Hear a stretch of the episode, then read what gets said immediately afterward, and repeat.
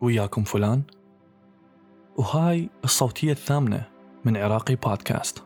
قبل فترة توفى واحد من قرايبي والبيت تحول المكان أسود كئيب كلش وأهلي كانوا يبكون والتليفونات دق على أهلي. ثلاثة أيام تقريبا أمي مكالمة ورا مكالمة ورا مكالمة.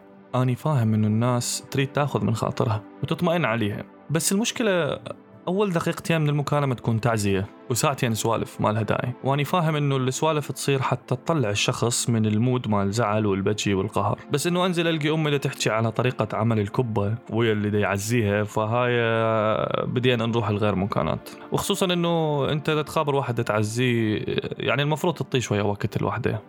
يعني أول ما تسد ويا هذا ثاني يدق عليك وتظل تحكي وياه تحكي تحكي تحكي تحكي تحكي. ساعة ساعتين. أول ما تسد توك مرتاح من الحكي أحد ثاني يدق عليك. إذا ما كان أكو أحد ينتظرك أصلا تخلص المكالمة. المهم قرايبي اللي مات أنا عمري ما شفته ولا أعرف عنه أي شيء. لهذا مشاعري كانت متضاربة من ناحية أنه أنا أكيد طبعا زعلان على أهلي لأن زعلانين ومقهورين وأنا ما أحب أشوف أهلي زعلانين. وبنفس الوقت أنا ما أعرف أي شيء عنه. ما شايفه فسألت أهلي عن علاقتهم بهذا الشخص وشلون كانت؟ فاكتشفت أنه أكو بيناتهم عداوة صار لها أكثر من 25 سنة إذا مو أكثر. فاستغربت أنه شنو أكو شيء يخلي الشخص يكون بعداوة ويا أخوه الكل هاي الفترة أو بن عمه أو بن خالة أو بن خالته. بس الأكثر الأخ أو الأخت. وطبعا هذا الشيء كلش منتشر بالأجيال السابقة. ما أعرف بالنسبة لجينا ما حيبين هسه. بس يعني أكو بشرة خير. والغريب إنه من تحكي ويا أهلك يقولوا لك أيام ما كانت القلوب صافية والناس تحب بعضها. أريد أعرف هاش وقت هاي كانت الأيام أريد أعرف.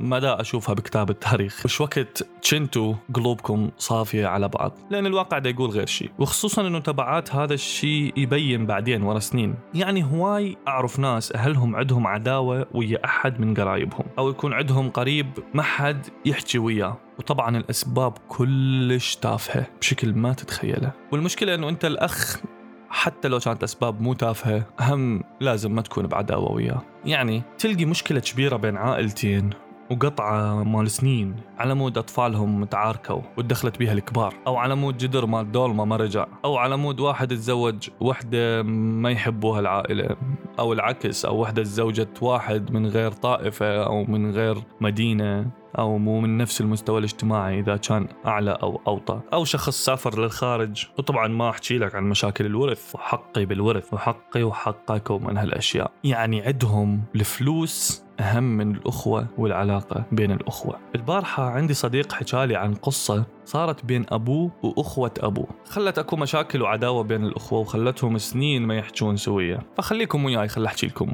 نبذة. بيوم من الأيام صدام حسين كان رايح ينام للفراش. طبعا الفراش الرئاسي مالته. ومثل كل الناس تجي له الفترة اللي هي قبل النوم اللي هو واحد يقعد يفكر بيها. بالمستقبل بالأشياء اللي سواها يعني overthinking وبالخطط المستقبلية. فطبعا أكيد كان يفكر شلون أخلي حياة العراقيين أسوأ. وإجت الفكرة. قرار راح يكون غير عادل وراح يسوي كركبة في البلد. وهذا المطلوب. القرار شي يقول؟ أي شخص مو من بغداد ممنوع يتملك في بغداد.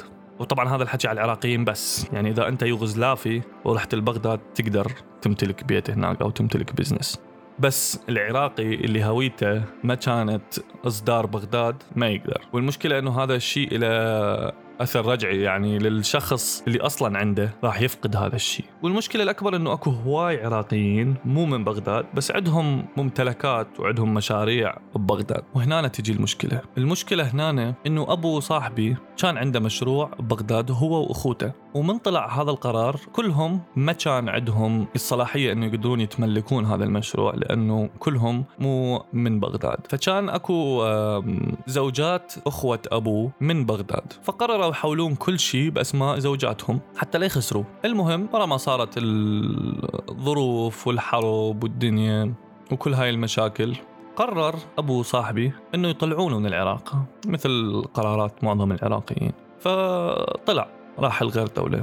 عربية. وبعدين قل لهم أني آه، أريد أنسحب من هاي الشركة وأريد افضها وخلص يعني لأنه أنا طلعت من العراق وما راح أبقى هناك. هم رفضوا. وطبعا تعرف الباقي. مشاكل للضالين. ما حد آه، يقدر حق الثاني. واحد يأكل حق الثاني على الثاني. أو واحد يكون شايف الثاني إنه هو طلع من العراق فهو ما محتاج هاي الفلوس فخلص إحنا نتصرف بيها. وبعد ما أعرف شنو بعد بقلوبهم يعني. هذا الشيء بيناتهم. بس أقدر اراويك شلون واحدة من ظروف البلد اللي خلت أخوة بيناتهم تصير أكو عداوة. وهذا ياخذني التفكير ثاني اللي هو ممكن تكون القلوب صافية بوقتها بس الأوضاع مو صافية بس هم يعني. يعني اني أخوتي لو شنو ما يصير ما ممكن أنطي بيهم أو أتخلى عنهم أو أكل حقهم أو أزعل منهم.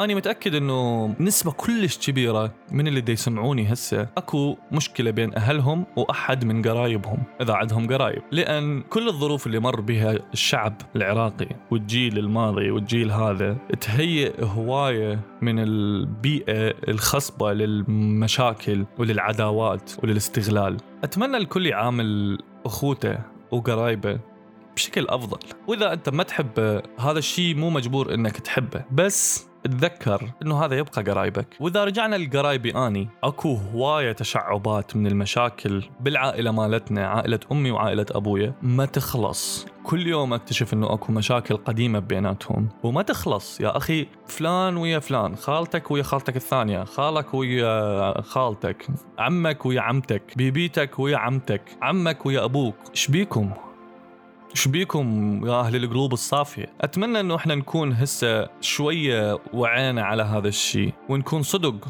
عايشين بالأيام اللي إحنا من نكبر نقول وين كانت أيام القلوب الصافية.